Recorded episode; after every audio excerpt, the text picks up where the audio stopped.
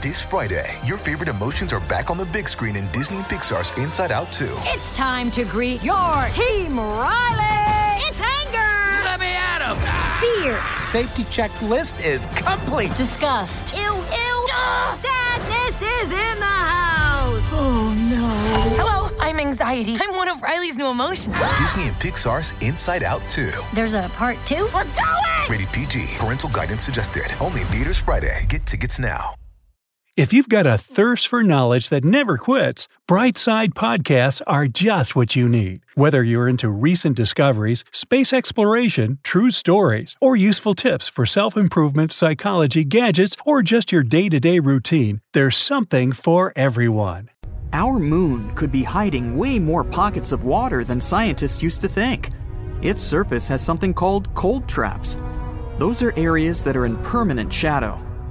If you could stand near one of the moon's poles, especially the South Pole, you'd see such shadows all over the place 15,000 square miles of them. There are tiny cold traps that are only 0.4 inches wide, and there are hundreds and thousands of bigger ones. These regions are in eternal darkness and might have even gone without the slightest ray of sunlight for billions of years. And now, scientists think they're hiding much more than we thought including small patches of ice, no bigger than a penny. But still, something astronauts could use to drink or for their rocket fuel. The majority of the water could be stored in glass or somewhere between grains on the surface of the moon. One theory says 15,500 square miles of the lunar surface could have the capacity to store water. But no one can prove it until someone goes there in person or sends rovers that would dig under the surface the moon is not entirely white and devoid of color. Apollo astronauts that landed there in 1969 said the moon was a bit brownish.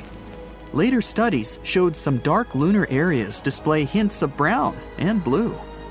Highland regions are yellowish with faint traces of pale and pink. Colors are not the same everywhere because of different amounts of various metals that are present on the moon, like titanium or iron in the surface minerals our eyes are not sensitive enough to pick out such differences from this distance. But the majority of the lunar surface consists of minerals that are naturally gray, and that's mostly the color we see from our planet. When you're in space, you can't walk on the ground. No gravity, so no need to wear shoes. That's why astronauts mostly wear socks, or eventually add another warmer pair if they're cold. But something strange might happen to your feet while you're up there. First, if you have calluses, they may fall off after some time.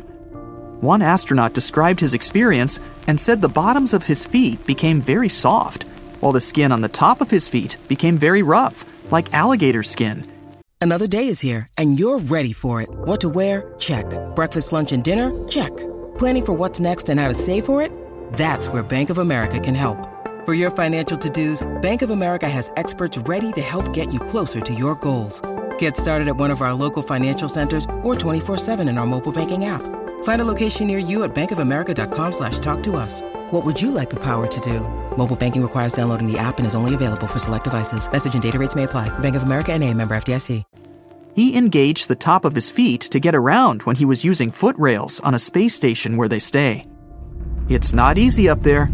Astronauts on the International Space Station, ISS, have to use foot rails and loops to remain steady. When they have to do regular things, like just getting a haircut. When they want to do training, they can strap their feet into sneakers on the exercise equipment. It's essential for them to exercise way more than they'd have to on Earth, around two hours each day, because the human body isn't used to moving or performing any actions we normally do without gravity that kinda holds us together. Plus, if you stay in space for a longer time, you can lose much of your bone and muscle mass. For example, you can lose almost 20% of your muscle mass if you spend only 11 days in zero gravity conditions. But if you were up there, there's no point in using weights, right? Zero gravity affects them too. Instead, astronauts mostly use a device outfitted with two small canisters that create a vacuum and allow them to pull against a long bar. On the ISS, you can also use a bike and a treadmill. Did you know that NASA spent millions of dollars developing a pen that you could write with in zero gravity? A pencil is not the best solution for space travel. They have a habit of breaking and shattering, which can leave graphite dust behind. Also, they're wooden, which brings a high risk of fire in the pressurized, oxygen rich capsule. That's why even such an everyday thing as a pencil can be life threatening in space. So, they had to develop the space pen. It writes crisp and clean and can't rely on gravity to make the ink flow. Instead, it uses compressed nitrogen to force ink out of the nozzle. This way, you can write while you're floating upside down or even submerged underwater. Even when they're up in space, astronauts still face everyday things, like that unpleasant itching sensation on their faces. They can't just satisfy it while in their spacesuit. They need to improvise, so sometimes they scratch the spot with a microphone attached inside of their helmet. Sometimes they attach patches of Velcro inside their helmet for such things. One of the most complicated issues with space trips is how to protect astronauts from space radiation. Our body has not evolved to handle proton storms and cosmic rays coming from the sun. Of course, spacesuits and the rest of the equipment are essential.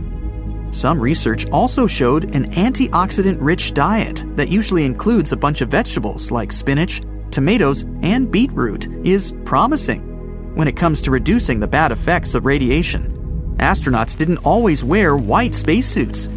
During NASA's first manned spaceflight project called Project Mercury, they had silver suits. But none of the astronauts went out and explored the vacuum of space back then. Silver is not a good color for that because spacesuits have to be highly reflective. White is the best for that. That color is the most effective for reflecting radiation while in outer space. We're on Earth, which means the atmosphere is like a shield that protects us from 77% of radiation coming from the sun. But astronauts don't have such protection up there, and this means they're very vulnerable to severe sunburn and extremely high temperatures. A white spacesuit helps, the same way as white paint on your walls helps you keep an entire room cooler. A lighter color will absorb 35% less heat.